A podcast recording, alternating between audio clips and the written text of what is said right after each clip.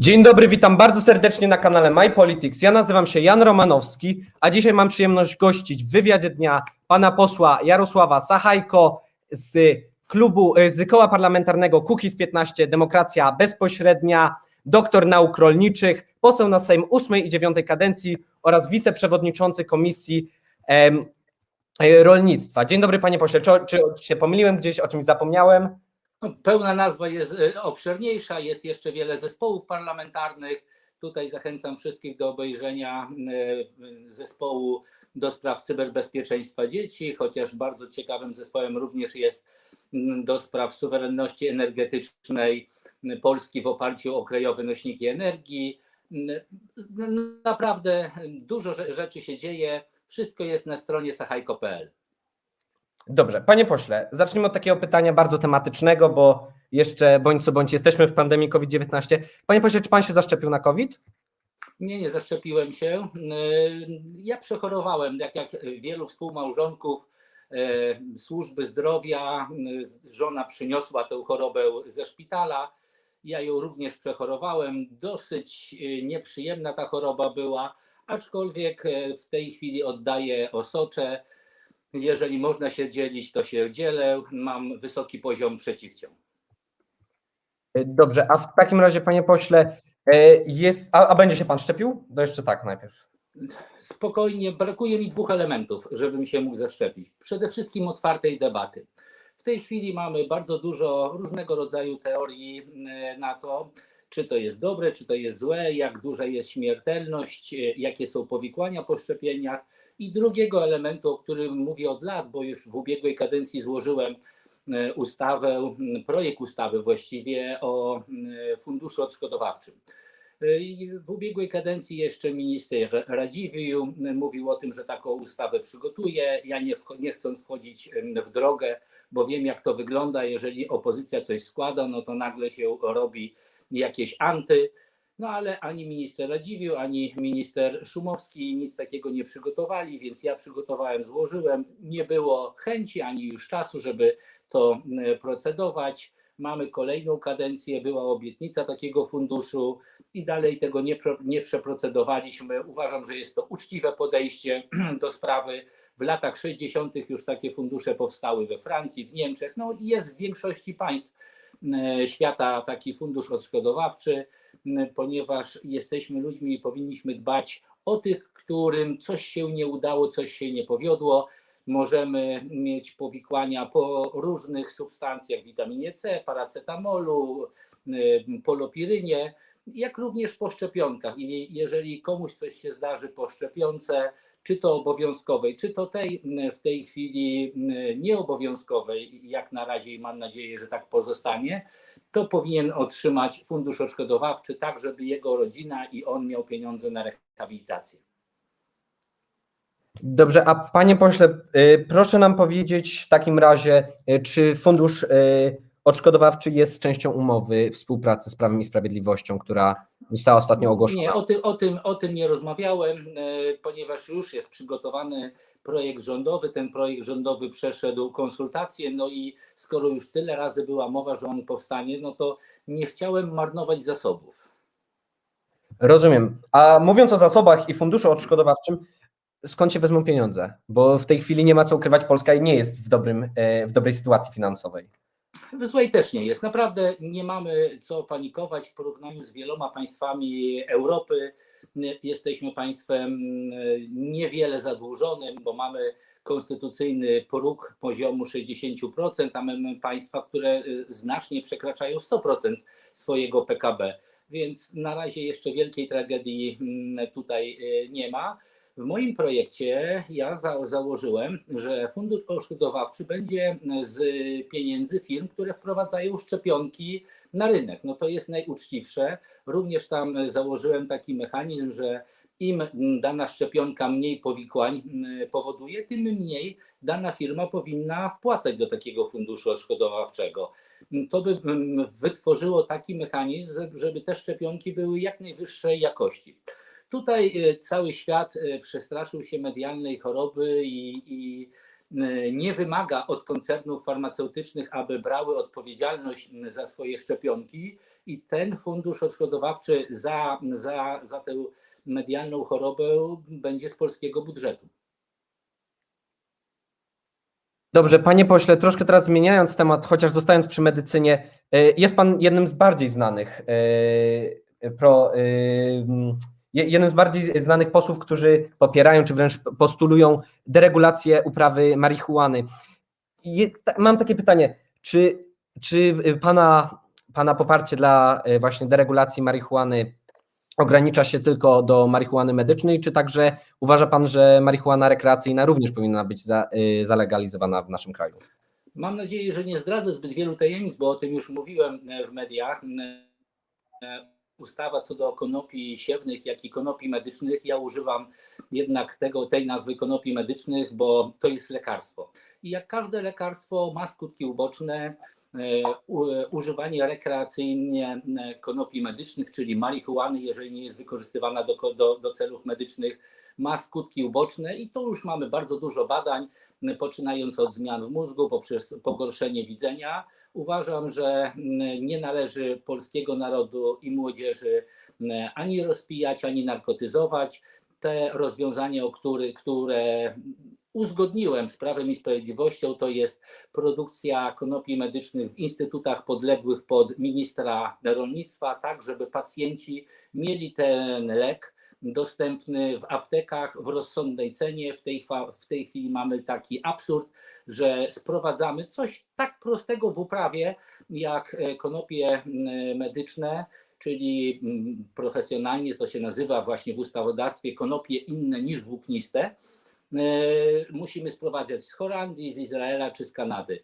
Miejmy nadzieję, że już wkrótce będziemy mieć e, własne uprawy, tak żeby było to tanio i dostępnie. Bo jeżeli ktoś jest chory, to on potrzebuje dzisiaj, już, a nie za 3-5 miesięcy. Dobrze. y, Panie pośle, teraz zmieniając trochę temat, y, tutaj pozwolę sobie zacytować pana z, y, z tego, co pan powiedział u Roberta Mazurka 11 września ubiegłe- ubiegłego roku, mianowicie, że polityka to jest racjonalne działanie dla dobra wspólnego, żeby zmieniać otaczającą nas rzeczywistość, trzeba mieć wpływ na rządzących. Czy dalej pan, pan się zgadza z sobą samym? Panie redaktorze, no jak najbardziej, bo teraz trzeba byłoby odpowiedzieć sobie na pytanie, po co człowiek idzie do polityki? Czy po to, żeby zarabiać te 6 czy 8 tysięcy, czy to jest jego szczyt marzeń, czy jednak po to, żeby e, zmieniać to, to nasze otoczenie, tę naszą rzeczywistość? Ja te 6 lat temu, kiedy, m, kiedy rozmawiałem z żoną o tym, czy iść do parlamentu, czy nie, bo zaangażowałem się w kampanię na rzecz jednomandatowych okręgów wyborczych, Wtedy w ostatniej chwili prezydent Bronisław Komorowski wymyślił sobie, że spróbuje przejąć elektorat Pawła Kukiza i ogłosi referendum dotyczące jednomandatowych okręgów wyborczych. Oczywiście media to przem- przemilczały, a więc niewiele osób poszło do tego referendum. E, Niewiele, czyli jest to niewiele ponad 8%, z czego 90% uważało, że, że mm, powinny być jednomandatowe okręgi wyborcze, a partie powinny być inaczej finansowane niż jest to obecnie.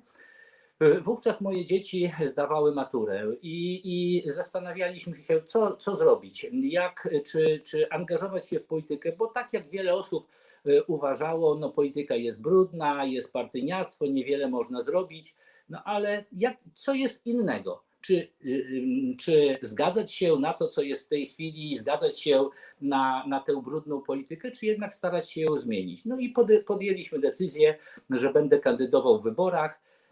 I dalej uważam, że powinno się mieć wpływ na rządzących, czyli podpowiadać im, dawać poprawki, dawać konkretne projekty ustaw.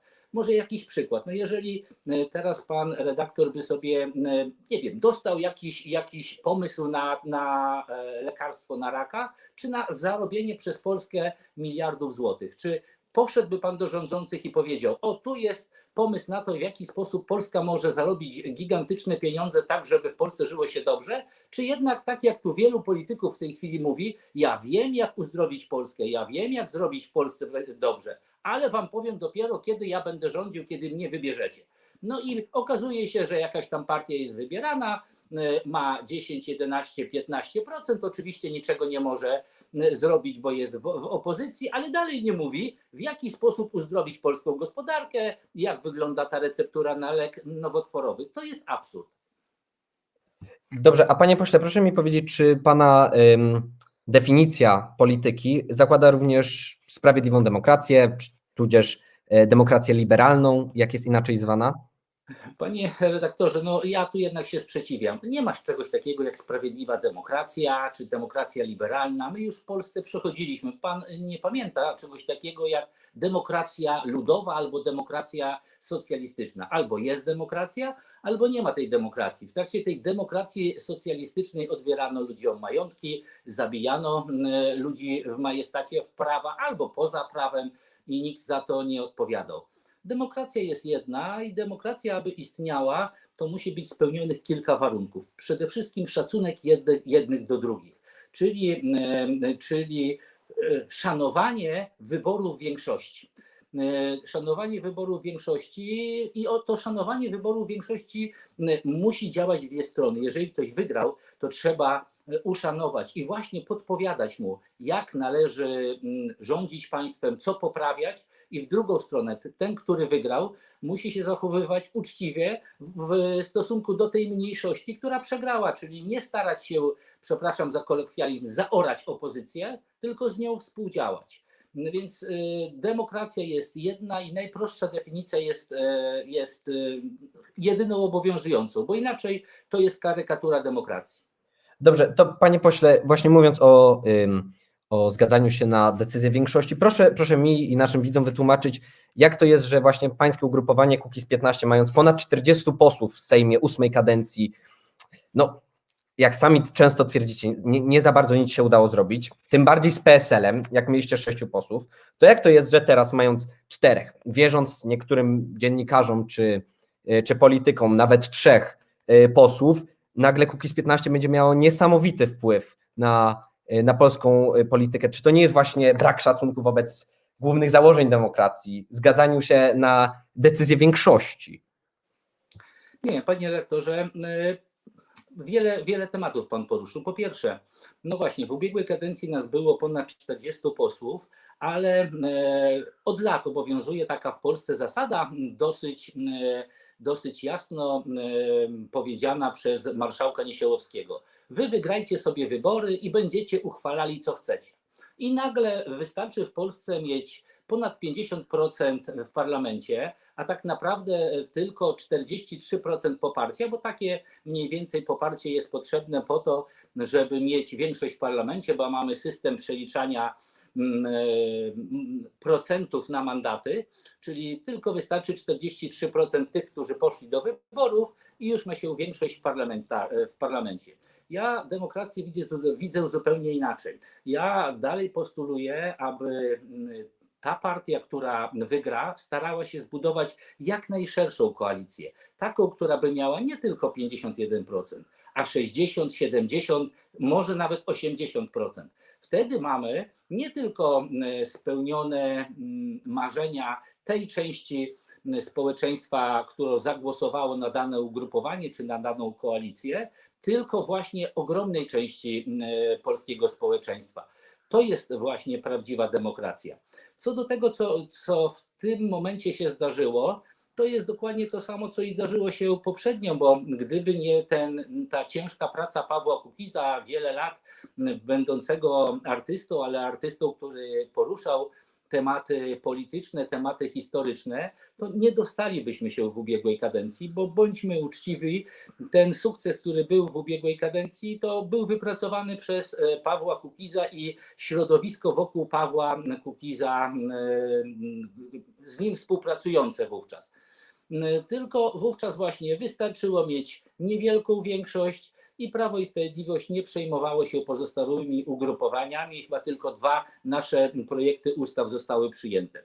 W tym momencie mamy znowu taki ciekawy moment historyczny, że koalicja większościowa nagle sama ze sobą się kłóci. No coś, coś absurdalnego, ale sama ze sobą się kłóci. Yy, I właśnie może Prawo i Sprawiedliwość potrzebuje tych kilku posłów do tego, żeby mieć tę yy, większość. I jeżeli mamy pomagać Prawu i Sprawiedliwości w jakichś jego rozwiązaniach, to prosimy o to, żeby również uwzględnić postulaty naszych wyborców. Bo to, co zrobiliśmy w tej chwili, czyli ta umowa Pawła Kukiza z Jarosławem Kaczyńskim, to jest taki ewenement, który chyba od 30 lat nigdy nie, nie nastąpił.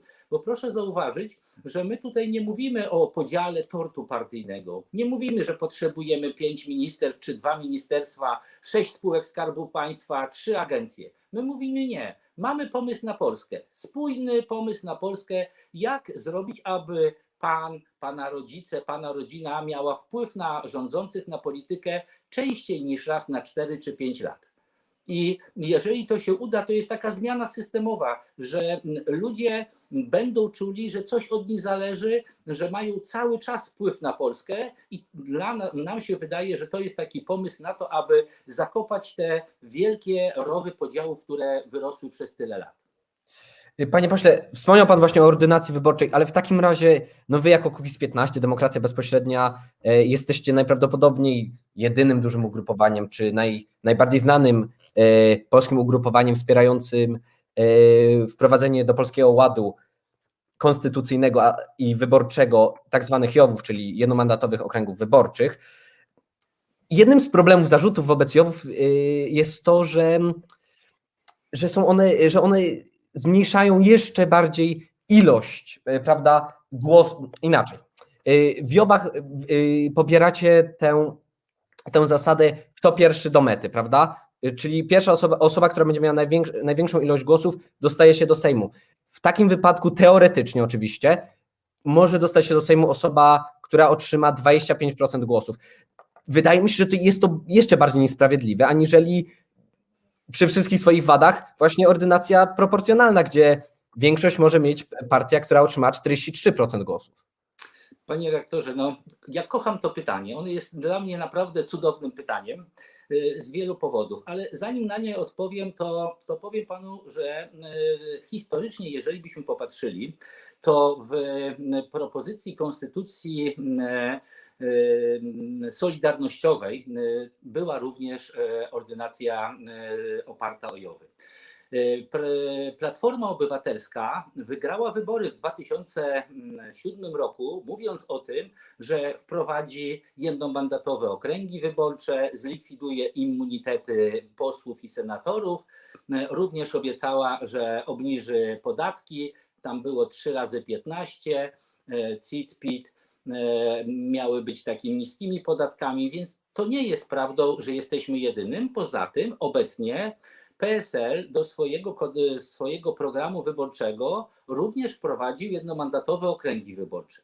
Jeżeli pan popatrzy na media społecznościowe, to jest bardzo dużo organizacji, tak powiedzmy wirów, oni, oni się tak pięknie nazywają, Weto Inicjatywa Referendum, które również mówią e, e, o tym, że jednomandatowe okręgi wyborcze to są, dobre, to są dobrym rozwiązaniem. A dlaczego one są dobre? Bo ten przykład, którym pan, pan podał, proszę zauważyć, historycznie w, z ubiegłej kadencji poseł, który miał najmniej głosów i był posłem, to było 1011 głosów. Proszę zauważyć, kogo on reprezentował. No, to jest jeden y, większy blok w Warszawie, nawet może połowa bloku y, tego najdłuższego w Polsce na Pomorzu.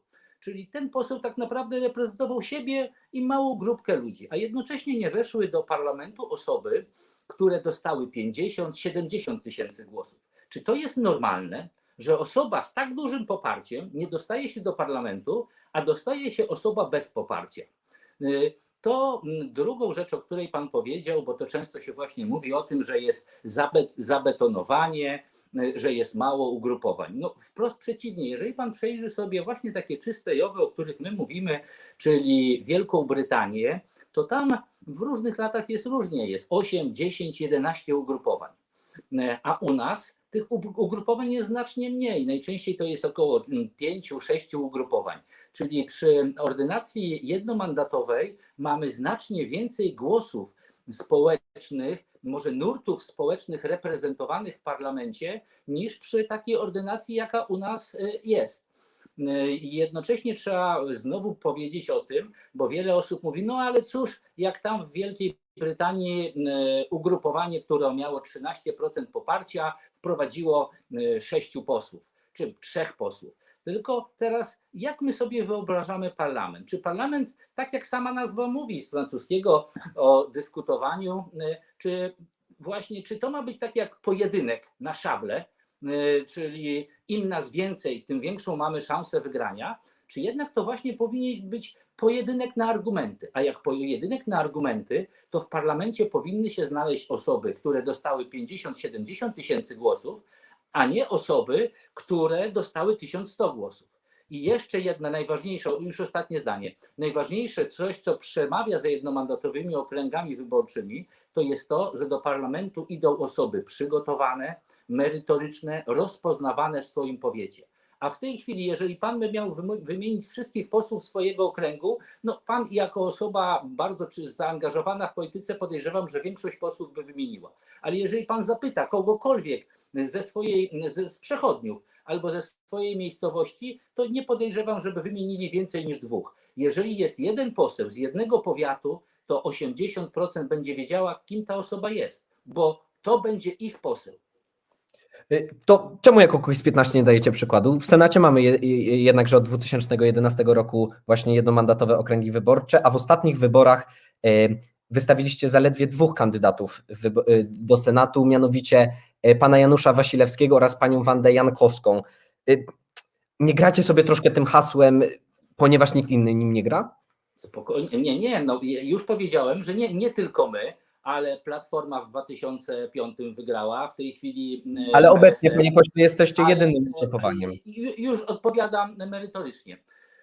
Ja już chyba pięć kampanii e, zrobiłem za własne pieniądze. My jako Kukiz 15 do tej pory nie bierzemy, nie bierzemy mm, dotacji partyjnych, aczkolwiek założyliśmy w tej chwili e, partię kilka miesięcy temu. No i wiemy w tej chwili, że trzeba grać takimi kartami, jakie karty są na stole, bo to zbyt dużo nas i naszych działaczy kosztuje, bo, bo wybory to jest kosztowna rzecz. Dlatego e, nie chcemy brać udziału w wyborach w jednomandatowych w koślawej ordynacji. Bo ja wcześniej panu mówiłem, że przy wy- wyborach jeden poseł z jednego powiatu, takie wybory można zrobić naprawdę jedną średnią krajową. Zresztą to jest jeden z tych naszych postulatów, że na wybory nie powinno się wydawać więcej pieniędzy niż jedną średnią krajową, bo wtedy e, działamy podprogowo na ludzi.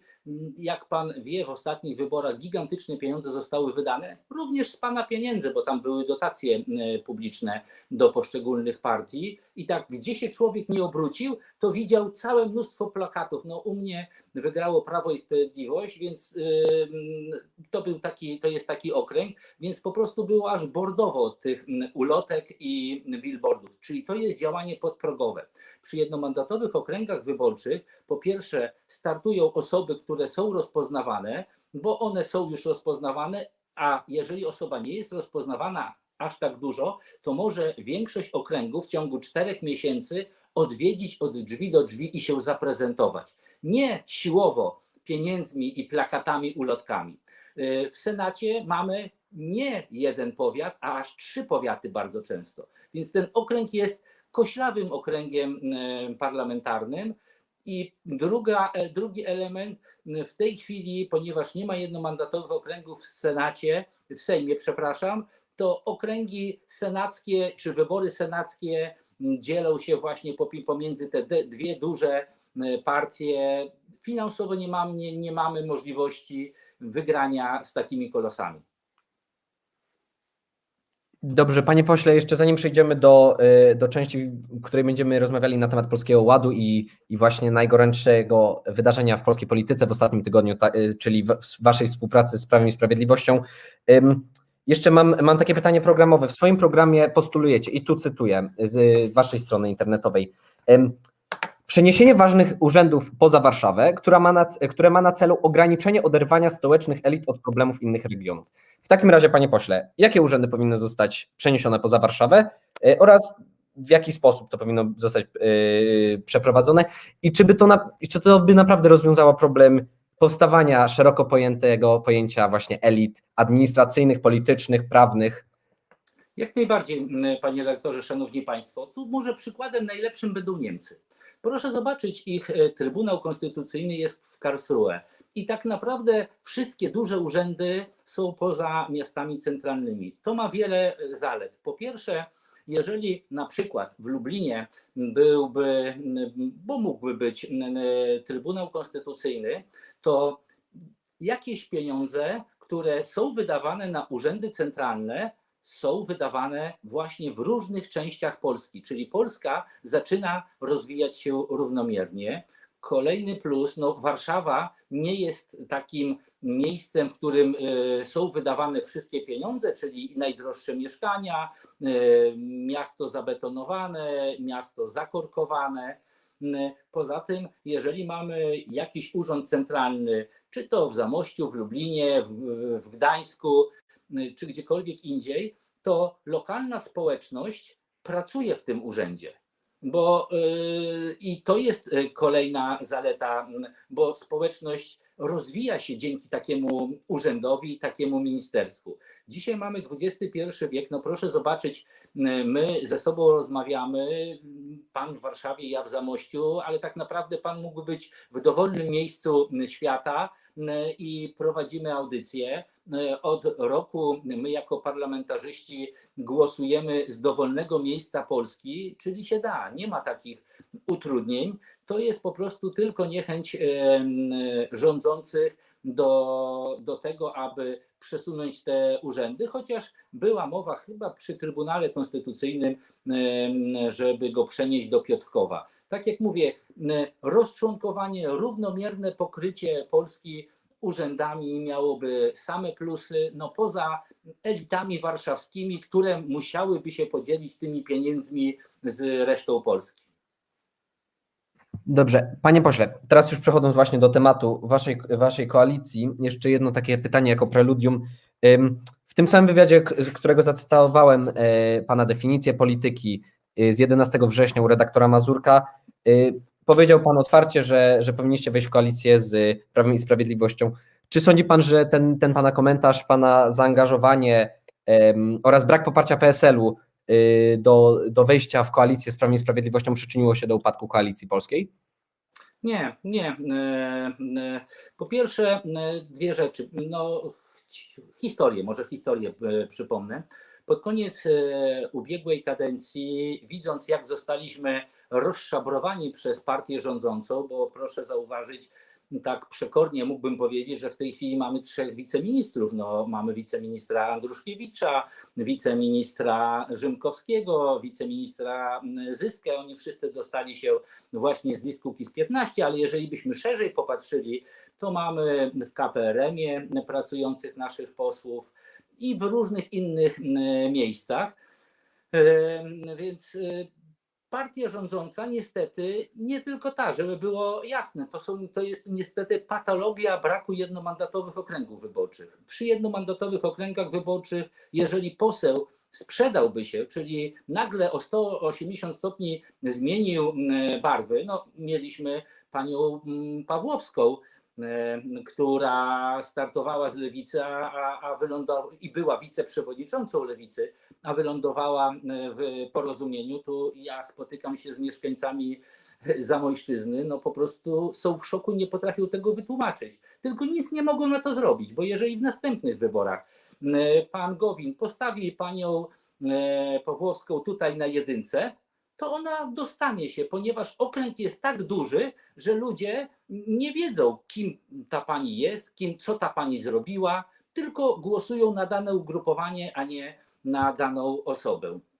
E, e, wracając do. E, no, więc zostaliśmy rozszabrowani, aczkolwiek widząc, że Prawo i Sprawiedliwość ma największe szanse na to, żeby wygrać kolejne wybory, Paweł Kukiz rozmawiał z Prawem i Sprawiedliwością. Prawo i Sprawiedliwość powiedziało, tak, no możecie startować z naszych list, ale bez żadnych postulatów.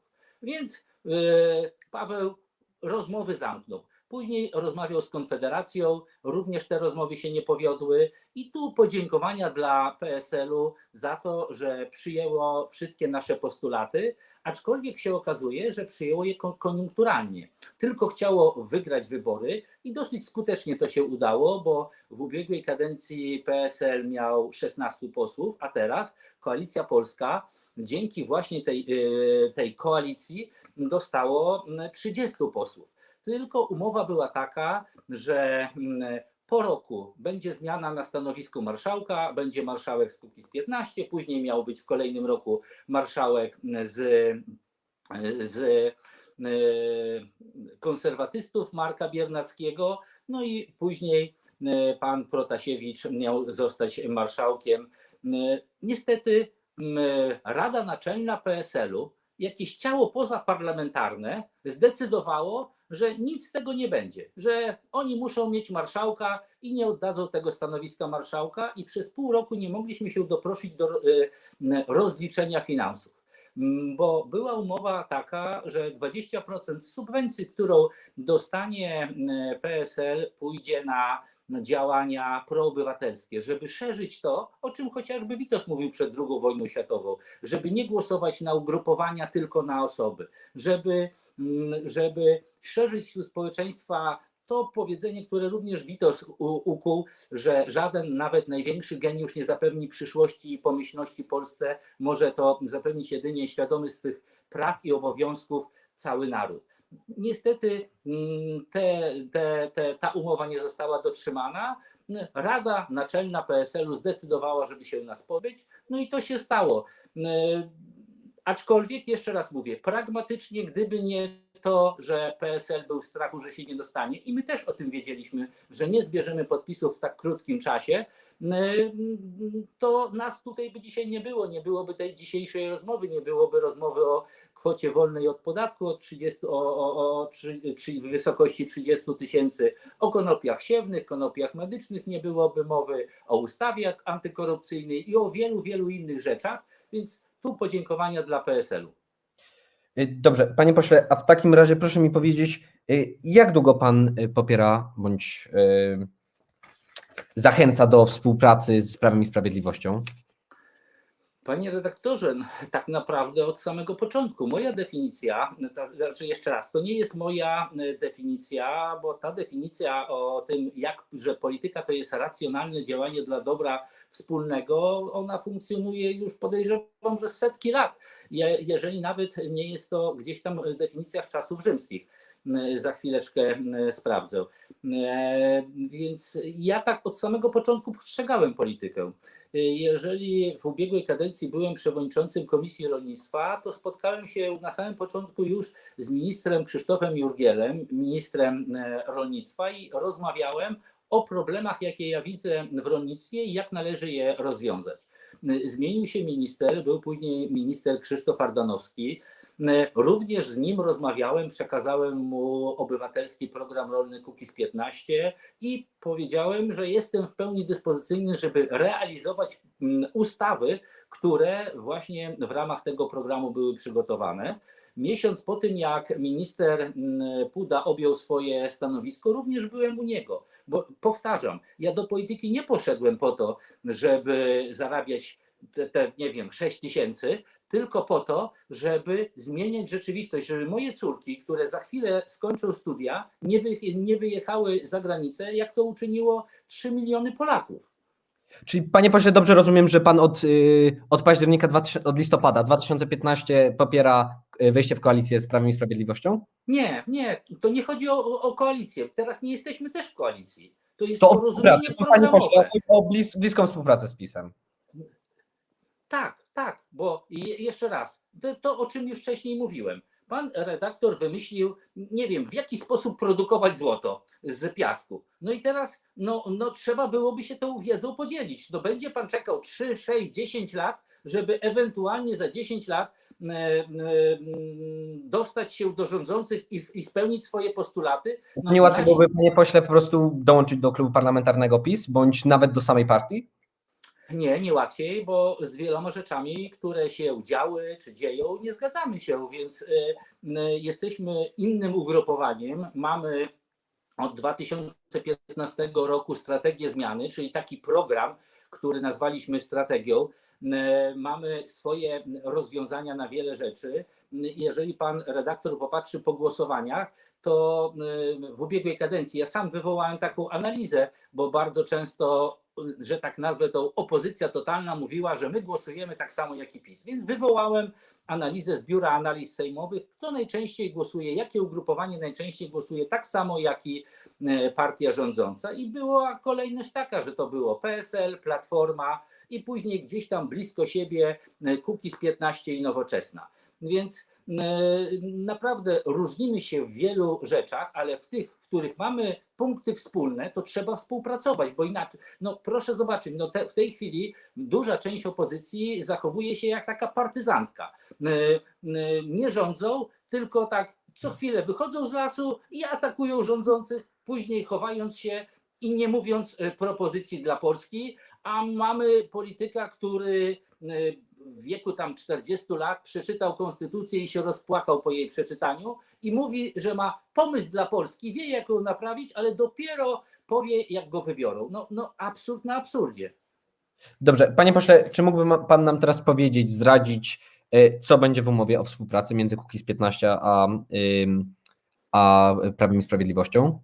No, panie redaktorze, no znam swoje miejsce w szeregu, no i, i zresztą słowo zdrada to jest trochę perioratywne, a nawet bardzo perioratywne.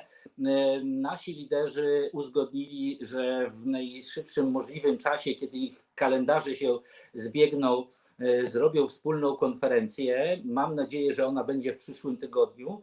Ogólnie, no, ja już o paru rzeczach powiedziałem, o których rozmawiałem z, prawo, z Prawem i Sprawiedliwością czyli ta ustawa antykorupcyjna, która już została złożona do parlamentu 1 czerwca. Mam nadzieję, że wkrótce będzie procedowana. Mówiłem o konopiach siewnych, mówiłem o.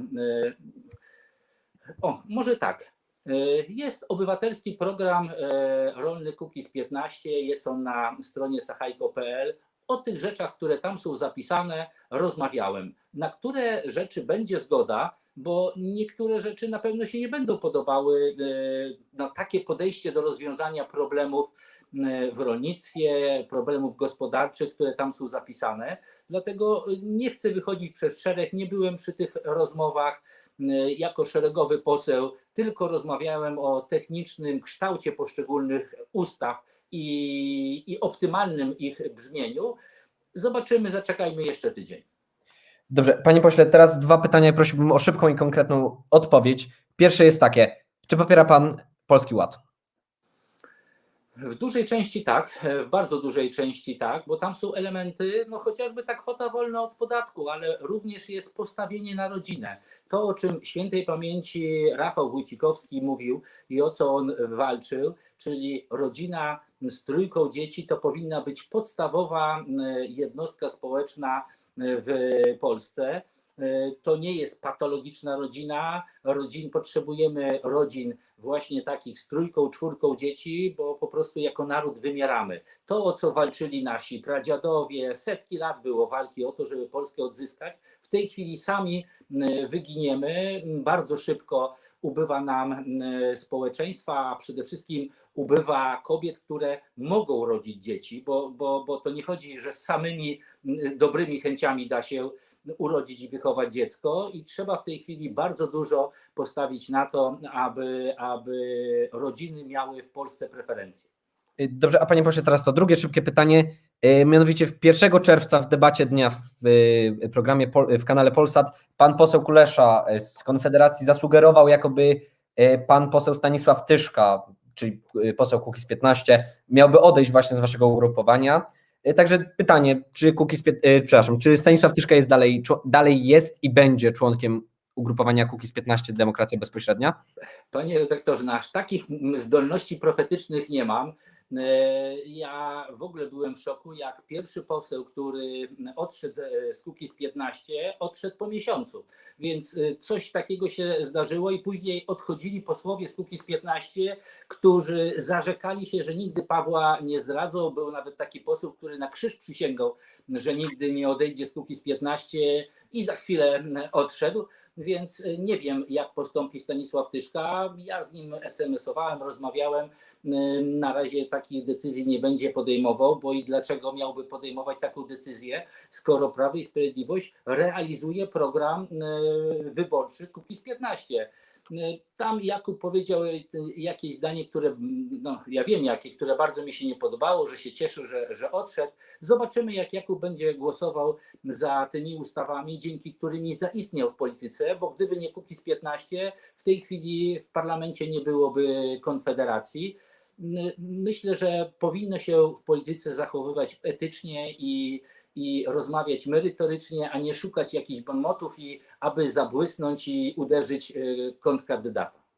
Dobrze, panie pośle, y, teraz przechodząc raz jeszcze do Polskiego Ładu i waszej współpracy z PiSem, y, czy nie czuje się pan, jak, jakoby Kukiz 15 był wykorzystywany przez PiS jako plan awaryjny, jeżeli by porozumienie Jarosława Gowina zbuntowało się i nie głosowało zgodnie z, z dyscypliną klubową, którą PiS wprowadzi przy głosowaniu nad Polskim Ładem?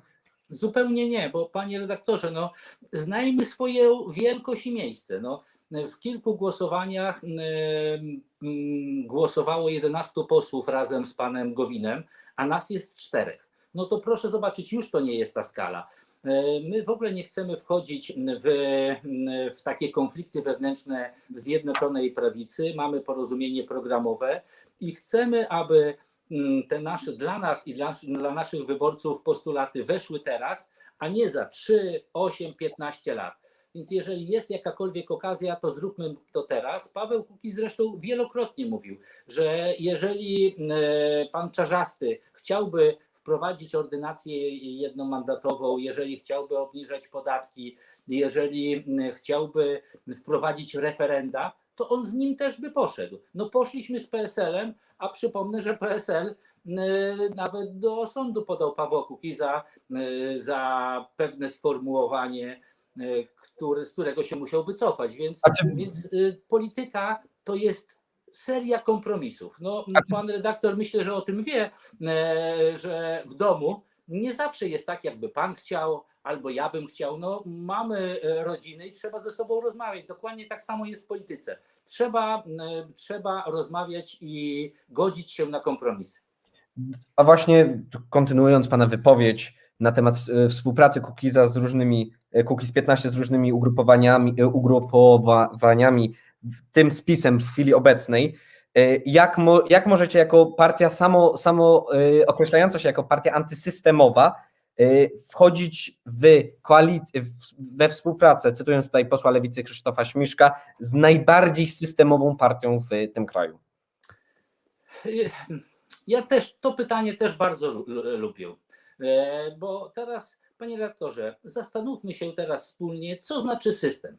Systemem jest właśnie to, e, o czym my mówimy, czyli to partyjniactwo, że szef partii wskazuje na to, kto może startować, a kto nie może startować do parlamentu. Czyli e, czy chcemy złamać ten system, em, który jest, czyli chcemy, aby każdy Polak, jeżeli czuje się na siłach, jest rozpoznawalny w swoim powiecie, mógł wystartować w wyborach. Systemem jest to, że mamy e, senatorów, m, posłów, m, co do których jest podejrzenie, że w jakiś sposób mają nieczyste ręce i oni tam dalej są, czyli ustawa antykorupcyjna. Systemem jest to, że jeżeli jest wybrany wójt, burmistrz, e, który obiecał gruszki na wierzbie, złote góry, że uchyli nieba, a później robi co chce, to nic mu nie można zrobić. Czyli właśnie te referenda. Systemem jest to, że jeżeli zbierze się m, milion podpisów za jakąś ustawą albo przeciw jakiejś ustawie, to parlament nic z tym nie musi zrobić. Tylko sobie mówi, że to, to jest dla niego opiniotwórcze. No, zresztą przypomnę m, Platformę Obywatelską, która zmieniła 750 e, tysięcy podpisów, mówiąc o tym, że to były ćwiczenia dla ludzi. To jest system. Więc m, rozumiejmy prawidłowo znaczenia wyrazów. Bo, bo, bo inaczej się zgubimy. Jeżeli w tej chwili udałoby nam się w jakiś sposób ruszyć podwaliny tego systemu, który od Magdalenki jest zabetonowany, tylko się wymieniają. Proszę zobaczyć, to są te same nazwiska bardzo często przez 30 lat, które decydują o kształcie polskiej polityki, to, to jest właśnie antysystem, bo antysystemem to nie jest anarchia, że ja mówię, że ja jestem antysystemem i jeszcze raz powtórzę, wybierzcie mnie, to, to, to ja wam obniżę podatki 3 razy 15 albo zlikwiduję immunitety. Wracam do Platformy Obywatelskiej. Albo zlikwiduję abonament. I co? Zlikwidowali abonament? Obniżyli podatki? Yy, Wprowadzili jednomandatowe okręgi wyborcze? Nie. I coś im można zrobić? Nic im nie można zrobić. To jest system. Panie pośle, teraz pytanie, które się panu nie spodoba, mam taką przynajmniej nadzieję. Proszę nie, mi proszę nie liczyć. Wszystkie pytania Dobrze. mi się podobają. Dobrze, to proszę mi powiedzieć rozmówcom, y, przepraszam, naszym, y, na, naszym słuchaczom y, oraz szczególnie przedsiębiorcom, dlaczego chcecie ich zniszczyć, małych i średnich przedsiębiorców oraz osoby prowadzące jednoosobową działalność gospodarczą.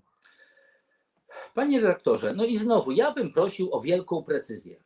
O wielką precyzję i o czym my w Polsce rozmawiamy. Gdzie my jesteśmy w tej chwili? Jeżeli w Polsce mamy 30 tysięcy osób, które zarabiają około miliona miesięcznie, czyli to jest około 33 tysięcy, to znaczy, że ten system, który jest, jest patologiczny. Druga kwestia. Jeżeli Prawo i Sprawiedliwość mówi o tym, że osoby, które zarabiają do, do 13 tysięcy, nie zapłacą więcej, do 13 mie- tysięcy miesięcznie, bo tak sobie zdefiniowało klasę średnią, to ja panu powiem, że mm, mogłoby być to 15-18 tysięcy. Tylko y, poseł tyle pieniędzy nie zarabia, a znowu mówmy o jakichś przykładach. Y, Ja powiem przykład mojej żony, która jest ordynatorem, która ma dwie specjalizacje i takich pieniędzy nie zarabia. Ja, jakby pan mógł się pochwalić, ile pan zarabia, ile pana rodzice zarabiają. Jeżeli 80% społeczeństwa nie ucierpi na tych zmianach, a zyska, to znaczy, że o kim my rozmawiamy. No. Ale panie pośle, no przedsiębiorcy jednak zatrudniają ludzi. Jak, jak dostaną przedsiębiorcy, to również dostaną ludzie. A obecnie tutaj z badań wynika, że ponad 90% przedsiębiorców obawia się Polskiego Ładu. E, 87% właścicieli firm ocenia, że nowy system podatkowy będzie niekorzystny. 85% twierdzi, że ich składki zdrowotne wzrosną.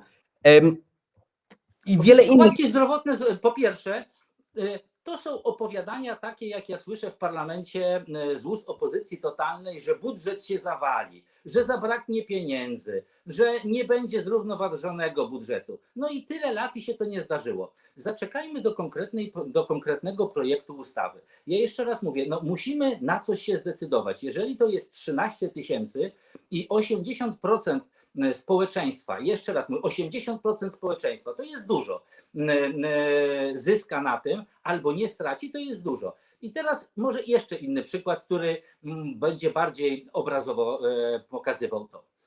E, Bo wzrośnie składka zdrowotna i rzeczywiście ona, wszyscy będą ją musieli płacić. E, Tam 7 e, wzrośnie, to realnie tam ponad 7, prawie 8%.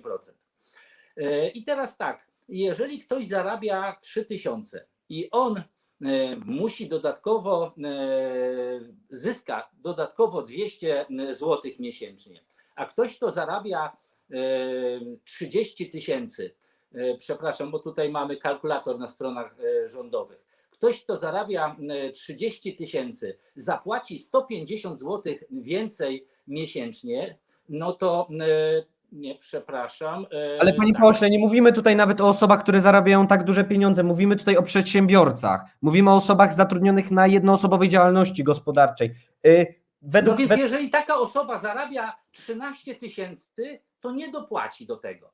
Czy to uważa pan, że to jest mało, czy dużo? I w, drugie w drugą stronę chciałem panu zadać pytanie, bo ja często biorę udział w programie pani Jaworowicz i tam często się zbiera pieniądze na jakieś chore dzieci. Mamy problem ze służbą zdrowia, bo są gigantyczne kolejki, brakuje lekarzy, brakuje sprzętu. Teraz komu pan redaktor by odebrał? Komu chciałby pan odebrać? Wojsku, nauczycielom, Komu? Bo rząd nie ma żadnych swoich pieniędzy. Komuś musi odebrać. I dużo, naprawdę, y, co innego jest, jeżeli pan odbiera 200 zł osobie, która zarabia 3000, a co innego jest, jeżeli pan zabiera nawet 1000 zł osobie, która zarabia 30 tysięcy. E, te 200 zł naprawdę to jest poważną pozycją w budżecie osoby zarabiającej 3000, a 1000 zł to jest naprawdę, to są naprawdę e, pieniądze, które da się wytrzymać dla osoby, która zarabia 30 Ale panie tysięcy. pośle, o tym rozmawiajmy. Nie mówimy o osobach, które zarabiają, nie mówimy o prezesach banków, tylko mówimy o osobach zatrudnionych na jednoosobowej działalności gospodarczej. Według statystyk y, przytoczonych przez e, Instytut Grant, Tort, e, Grant Thornton, osoby, które, które otrzymują wynagrodzenie z działalności, jednoosobowej działalności gospodarczej, zaczną tracić, jeżeli zarabiają 7,5 tysięcy, tysiąca złotych miesięcznie. Tak Panie samo. redaktorze, czy widział pan projekt ustawy? Bo teraz rozmawiamy o plamach na słońcu. Bo Ale panie pośle, no to są plany. Rząd nie, nie, nie zechciał nam przedstawić y, większych, większych szczegółów. Poza tym przedsiębiorcy chcą się przenosić do Czech, panie pośle.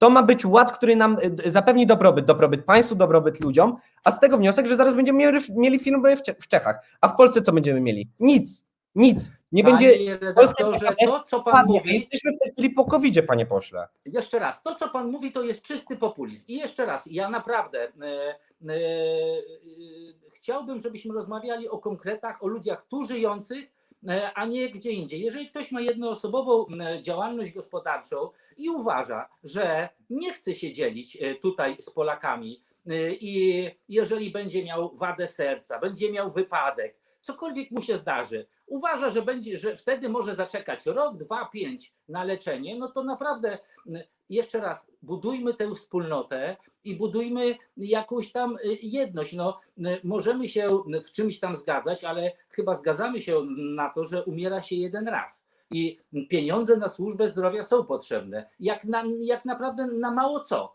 I teraz te pieniądze komuś trzeba odebrać. Jeżeli pan chciałby odebrać swojej babci, swoim rodzicom, y, odebrać im 30% zarobków, żeby zapełnić tę dziurę, którą mamy w służbie zdrowia. Bo skąd pan te pieniądze weźmie? Ja już pytałem. Skąd? Zróbmy debatę. Panie pośle, nie ja jestem politykiem. Ja zadaję no i właśnie pytanie. ja o tym mówię, że jeżeli ktoś zarabia 30 tysięcy, zarabia 20 tysięcy i będzie musiał zapłacić 1000 złotych więcej, to jemu budżetu to nie, wyrzu- nie, nie wywróci. On naprawdę przeżyje i myślę, że nawet niewiele z tego zauważy, że mu zabrakło. A jeżeli ktoś zarabia 3, 4, 5, 6 tysięcy i będzie miał, tak jak tutaj jest przedstawione, 100, 200, 300, 500 złotych dodatkowo, to są naprawdę duże pieniądze dla tych osób. Więc nie, nie, naprawdę nie straszmy się, zaczekajmy jak będzie, jak będzie przedstawiona ustawa i ja trzymam rząd za, yy, za słowo, no, że właśnie panie ta- pośle, panie pośle, jednakże jakieś są, ludzie to mówią, tak? To nie jest, to nie jest y, retoryka populistyczna. Jak jeden, jeden na dziesięciu polskich przedsiębiorców w tej chwili po lockdownie myśli o zawieszeniu, a co dwudziesty myśli o jej zakończeniu, to też będzie miało gigantyczne efekty na polską gospodarkę. Nie będzie tych dochodów. Jeszcze bardziej nam się y, powiększy dziura budżetowa, bo dochody z podatków, które mamy obecnie, się zmniejszą. No, możemy tak mówić. Możemy również powiedzieć, że mamy w tej chwili najwyższy wskaźnik PMI, jaki mieliśmy w ostatnich latach. No więc jednak ci przedsiębiorcy, jak zobaczyli ten polski ład, to zauważyli gigantyczny, gigantyczną, e, gigantyczny sukces. Nagle się okazało, że firmy budowlane, firmy deweloperskie na giełdzie popikowały. Nie wiem, może będą rzeczywiście chciały budować domy w Czechach i, i zamknąć w Polsce działalność. No, panie redaktorze, jeszcze raz mówię, nie straszmy się w tej chwili. Jeżeli mamy składkę zdrowotną, to jest najuczciwsze podejście procentowo e, obciążyć każdego. Jeżeli pan redaktor uważa, że powinniśmy zabrać nauczycielom, policji, no bo komuś trzeba, rząd nie ma żadnych swoich pieniędzy. Jeżeli uważa pan, że tak jest, jak jest w Polsce, to jest dobrze, że zarabiamy trzykrotnie mniej niż Niemcy, czy czterokrotnie mniej niż Niemcy, no to, to ja gratuluję dobrego samopoczucia. Ja Y, uważam, Panie że... pośle, panie pośle, przepraszam, no bo pan cały czas mówi o zabieraniu pieniędzy, no ale jaki jest cel Polskiego Ładu w dużej mierze? Okej, kwota wolna od podatku, super, będziemy, nie- y, 30 tysięcy złotych będzie nieopodatkowane od, te, od przyszłego roku, najprawdopodobniej. Ale z drugiej strony, panie pośle, więcej podatków będzie wpływało do budżetu. To znaczy, że komuś No zabierzemy, panie centralnie, panie pośle, nauczycielom czy lekarzom. Ale, Ale zabierzemy oddolnie. No pra, naprawdę rozmawiajmy o faktach. Jeżeli 7 miliardów mniej będzie wpływało do, do, do polskiego budżetu właśnie z powodu polskiego ładu, czyli będzie więcej zabierane czy mniej? No 7 miliardów jest straty. I drugie 7 miliardów jest straty, podejrzewam, w samorządach. Czyli w kieszeniach Polaków zostanie więcej pieniędzy. Panie redaktorze, naprawdę rozmawiajmy o konkretach, a nie rozmawiajmy, co nam się wydaje, albo co jeden czy drugi lobbysta, który ma gigantyczne pieniądze, napisał jeden czy drugi artykuł sponsorowany, który jest niepodpisany, że jest artykułem sponsorowanym. Bo Yy, 7 panie pośle, ale my tu nie mówimy tylko o artykułach 7 sponsorowanych. więcej w naszych kieszeniach. Ale panie pośle, nie mówimy tylko o artykułach sponsorowanych, tylko o odczuciu polskich przedsiębiorców. Mówimy tutaj o tym, co myślą osoby zatrudnione na jednoosobowej działalności gospodarczej, co myślą mali i średni przedsiębiorcy. Panie ja pośle, się cieszę, ale ja się cieszę. 5%, 5% polskich przedsiębiorców w tej chwili, według badań przeprowadzonych, zastanawiają się nad zakończeniem po cholernie, za przeproszeniem, trudnym czasie pandemicznym. Mhm. Ja zaraz, y, za chwileczkę, ale pan ma więcej czasu. Proszę sprawdzić, jaki jest obecnie wskaźnik PMI. Jeżeli, bo to jest wskaźnik wyprzedzający y, koniunkturę w gospodarce, czyli przedsiębiorcy oceniają szanse na, na rynku. No je, jeżeli ten wskaźnik PMI y, tak drastycznie wzrósł, czyli jednak większość przedsiębiorców widzi szansę. Oczywiście możemy znaleźć badania y, jakieś, że jacyś przedsiębiorcy mówią, że im się to nie będzie opłacało. No tu pan Wipler robił bardzo fajne badania. Nie wiem, czy pan pamięta historycznie. Taka kanapowa partia zapłaciła za badania i wyszło, że ma poparcie 18%. No możemy też rozmawiać o takich badaniach. Tylko ja próbuję panu merytorycznie argument po argumencie tłumaczyć. A pan się upiera, że będzie gorzej. No ja może Ja się, bym. panie pośle, przy niczym nie upieram. Ja tylko, ja tylko panu mówię, się tylko pytam, A i ja przekazuję to, co myślą polscy przedsiębiorcy. To nie jest żaden instytut, nie wiadomo jak duży, który przeprowadził te, e, te badania. Jest to przeprowadzone przez firmę Infact, która jest niedużą polską firmą, panie pośle, przez pana Włodka Markowicza przedstawione, e, działa e, aktywisty społecznego, youtubera, który próbuje ludziom pokazać, jak się prowadzi działalność gospodarczą. Tak? Panie pośle, 8, 90% polskich przedsiębiorców, nie elit, gospodarczych. 90% polskich przedsiębiorców obawia się z tych zmian. Ale ja też się obawiam, szczególnie, że nie widziałem projektów zmian. Tylko musimy się w jakimś punkcie znaleźć. Czyli czy chcemy tego polskiego ładu, który został zaproponowany przez rządzących, czy nie. Jeżeli pan uważa i 80% polskich przedsiębiorców e, uważa, że jest dobrze tak jak jest, to ja się temu sprzeciwiam, bo właśnie ten układ, który mamy od 30 lat, czym on zaprocentował? 30 tysięcy Polaków zarabia milion e, rocznie. Czyli to jest po prostu jakiś tam promil. No, zróbmy tak, żeby jednak większa część społeczeństwa mogła się bogacić, a żeby się mogła bogacić, to musi mieć pieniądze na to, a żeby mieć pieniądze, to państwo musi im mniej zabierać. No i to jest propozycja tego, żeby państwo zabierało mniej pieniędzy społeczeństwu, czyli to, o czym my mówimy. To pan wie, jak trzeba wydać swoje pieniądze. To ja wiem, jak wydać moje pieniądze, a nie rząd. Ja się absolutnie z panem zgadzam i absolutnie też nikt nie mówi, że to, co mamy w tej chwili jest dobre. Ale to nie oznacza, że mamy jeszcze bardziej utrudniać życie przedsiębiorcom. Nie, Dlatego, że Te pieniądze należą do przedsiębiorców. To przedsiębiorcy, panie pośle, to przedsiębiorcy, panie pośle, płacą ludziom. To dzięki nim powstają inwestycje. Bez Pana- przedsiębiorców nie będzie zarobku. Prosiłbym jednak o wrócenie e, jednak na ziemię i zauważenie tego, że przedsiębiorca bez tego robotnika, bez sprzątaczki, bez szwaczki nic by nie zrobił. Taki był wiersz e, Juliana Tuwima, każdy dla każdego. To nie wiem, czy on w tej chwili jest dalej w podstawówkach, ale wszyscy są nam potrzebni, nie tylko przedsiębiorcy, ale i ludzie. Ten układ, który mamy, wypchnął z Polski 3 miliony Polaków. Czy proszę sobie wyobrazić, jaki to jest koszt? Jaki to jest koszt dla państwa? Y, Wykształcenie tylko dziecka y, do 20 roku życia to jest 200 tysięcy. Jeżeli ktoś skończył medycynę, to są gigantyczne pieniądze. I my po prostu tak, mając ten system, taki dobry, uczciwy, z którego przedsiębiorcy do tej pory byli tak zadowoleni, wypchnęliśmy 3 miliony osób. To są tragedie rodzinne, to są rozwody, to są e, rozłąki rodziców z dziećmi, to są pozostawieni dziadkowie sami tutaj. Czy to był dobry system? A pan próbuje mnie przekonać. Ja wiem, że pan to robi celowo po to, żeby pod, podwyższyć atmosferę dyskusji, ale rozmawiajmy o tym, jak zmienić tę patologiczną sytuację, która jest w Polsce od lat, na lepszą. I ja nie wiem, czy to, co zostało zaproponowane w Polskim Ładzie, jest najlepsze, co mogło się Polsce w tej chwili przydarzyć. Ale jest to znacznie lepsza propozycja dla Polski i Polaków niż to, co było dotychczas. Ja nie słyszałem żadnej innej kontrpropozycji. No, poza może Konfederacją, która mówi, jak ktoś sobie nie radzi, to musi umierać, albo niech wyjeżdża. No, to nie jest propozycja dla Polski i Polaków. Dlatego, dlatego po to jest państwo, żeby starało się, mając korporacje, które naprawdę bardzo źle oddziaływują na gospodarkę całego świata, Polska jest jeszcze gorzej traktowana niż, niż te kraje rozwinięte, bo wyprowadzana jest dużo część e, pieniędzy za granicę i tutaj mi brakuje tego komponentu w e, Polskim Ładzie, żeby właśnie te duże korporacje, które potrafią optymalizować e, podatki, więcej jednak zostawiały w Polsce pieniędzy, a nie wyprowadzały ich na zewnątrz. Dobrze.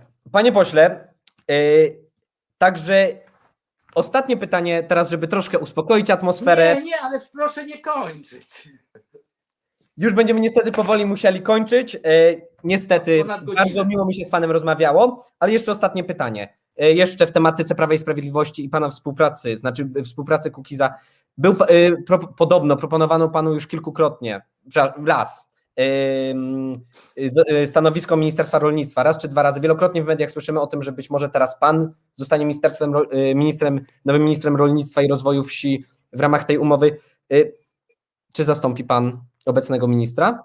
Czy uważa pan, że. A, a jak uważa pan, że, że byłby pan lepszym ministrem niż pan minister? Ja jestem skromną osobą, więc e, gdzież mi się porównywać z ministrem Pudą, ale tak poważnie rozmawiając, e, to są takie jakieś kaczki dziennikarskie. Ja mm, e, przed nominacją pana ministra Pudy cztery miesiące musiałem się tłumaczyć, że nikt ze mną nie rozmawiał o stanowisku ministra rolnictwa. Tutaj partie takie duże nie oddają takich, e, stano, takich ministerstw takiemu mikrougrupowaniu, które, które mm, składa się z czterech posłów. E, Więc e, spokojnie e, róbmy swoje, tak jak mówię, ta umowa, która została podpisana, to jest umowa programowa, nie personalna. Nikt ze mną do tej pory nie rozmawiał o Ministerstwie Rolnictwa, dla mnie bardzo ważnym ministerstwie, bo ja wiem, wyobrażam sobie, jak zrobić, jak uczynić rolnictwo opłacalnym, a żywność w naszych sklepach wysokiej jakości. Co, o czym rozmawiałem i z ministrem Krzysztofem Jurgielem, i z ministrem Krzysztofem Ardanowskim, i z ministrem e, Pudą. E, Więc e, spokojnie, czas pokaże. Naprawdę nie spodziewam się aż takiego wielkiego zaszczytu. A wiceminister, a pozycja wiceministra? Panie redaktorze, również nie i, i z wielu powodów nie. Bo yy, pozycja wiceministra, jak pan zobaczy, wiceminister to jest jakaś taka funkcja reprezentacyjna. Ktoś się cieszy, poprawiając sobie CV, nic nie mogąc e, zrobić. Naprawdę, jeżeli Prawo i Sprawiedliwość będzie realizowało ten uzgodniony czy proponowany przeze mnie, bo nie wiem jak on wygląda, m, program albo to, co jest napisane w obywatelskim programie rolnym, to ja naprawdę nigdzie nie chcę się pchać. M, Znam swoje miejsce w szeregu, chcę pomóc tak, żeby w końcu w Polsce rolnictwo było opłacalne, a nie tak jak jest obecnie. Ceny dyktują korporacje i pogoda. To jest jakiś absurd. Dobrze, i teraz już ostatnie, ostatnie pytanie. Przepraszam naszych wszystkich internautów, niestety już nie mamy czasu na, na Państwa pytania. Jestem pewien, że, że Pan poseł z chęcią odpowie, jeżeli zadacie na jego oficjalnych na pana posła oficjalnych e, mediach społecznościowych. Panie pośle, z lekkim humorem, ale dla wielu Polaków bardzo poważne pytanie, najprawdopodobniej ważniejsze niż wiele z tematów, które poruszyliśmy. Jak, jak Polsce pójdzie na euro? Mam nadzieję, że bardzo dobrze, bo proszę zauważyć, chyba jesteśmy 50, e, 50 czy 60 państwem na świecie pod względem liczby ludności. Czyli jesteśmy dużym teoretycznie państwem i powinniśmy, powinniśmy zgromadzić taką kadrę, która w końcu będzie sięgała po złoty medal, a nie cały czas co, co kilka lat właśnie liczymy na to, że wygramy Mistrzostwa Europy czy Olimpiadę i niestety to się nie dzieje. Mm, Chciałbym, naprawdę życzył i kadrze, ale przede wszystkim Polakom, y, bo przecież y, sport jest finansowany również z ich pieniędzy, abyśmy zdobyli w końcu złoty medal. Dobrze, miejmy nadzieję, e, że tak, tak się skończy euro i tym pozytywnym akcentem kończymy dzisiejszy wywiad. Dziękuję bardzo panu posłowi za poświęcenie Dziękuję Ponad swojego czasu. Wielka przyjemność po mojej stronie. Rozmawiajmy o faktach, nie straszmy się, odżywiajmy się zdrowo, a przede wszystkim e, pokój ducha i, i, i taka i dystans do świata i do siebie. A ja jeszcze zapraszam na godzinę 20 na kanał My Politics, na ring polityczny pomiędzy panem posłem Arturem Dziamborem a panią posłanką Kretkowską, e, w którym to będą debatowali na temat edukacji. Ja raz jeszcze bardzo dziękuję państwu i panu posłowi i do usłyszenia. Do, Do widzenia. usłyszenia.